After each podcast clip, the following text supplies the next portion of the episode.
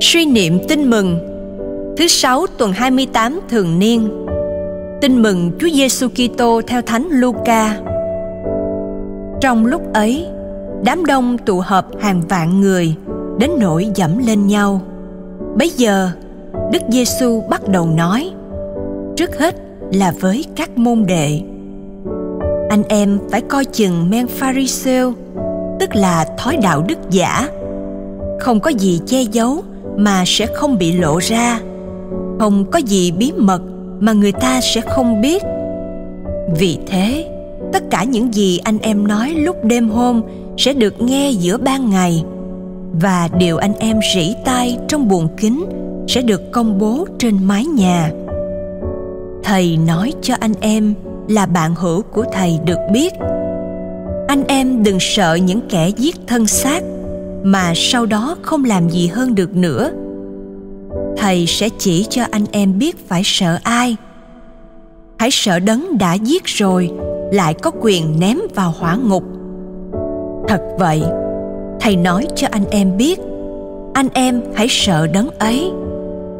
Năm con chim sẻ chỉ bán được hai hào, phải không? Thế mà không một con nào bị bỏ quên trước mặt thiên chúa ngày đến tóc trên đầu anh em cũng được đếm cả rồi. Anh em đừng sợ, anh em còn quý giá hơn muôn vàng chim sẻ. Suy niệm. Sứ điệp. Chúng ta có những nỗi băn khoăn lo lắng cho ngày hôm nay và cũng có những âu lo sợ hãi cho ngày mai.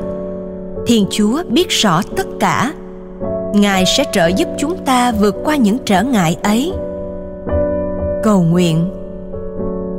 Lạy chúa, trước mặt chúa, con không phải chỉ là con số vô danh mất hút trong số 6 tỷ người trên thế giới, nhưng con là một cá nhân riêng biệt, được chúa biết đến, được chúa quan tâm và yêu thương vô vàng.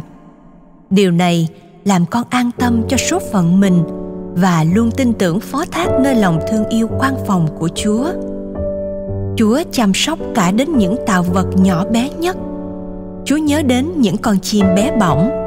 Chúa quan tâm đến những vật rất tầm thường. Chúa để ý đến mọi sự, huống chi là con. Lạy Chúa, con xin cảm tạ lòng thương vô biên Chúa.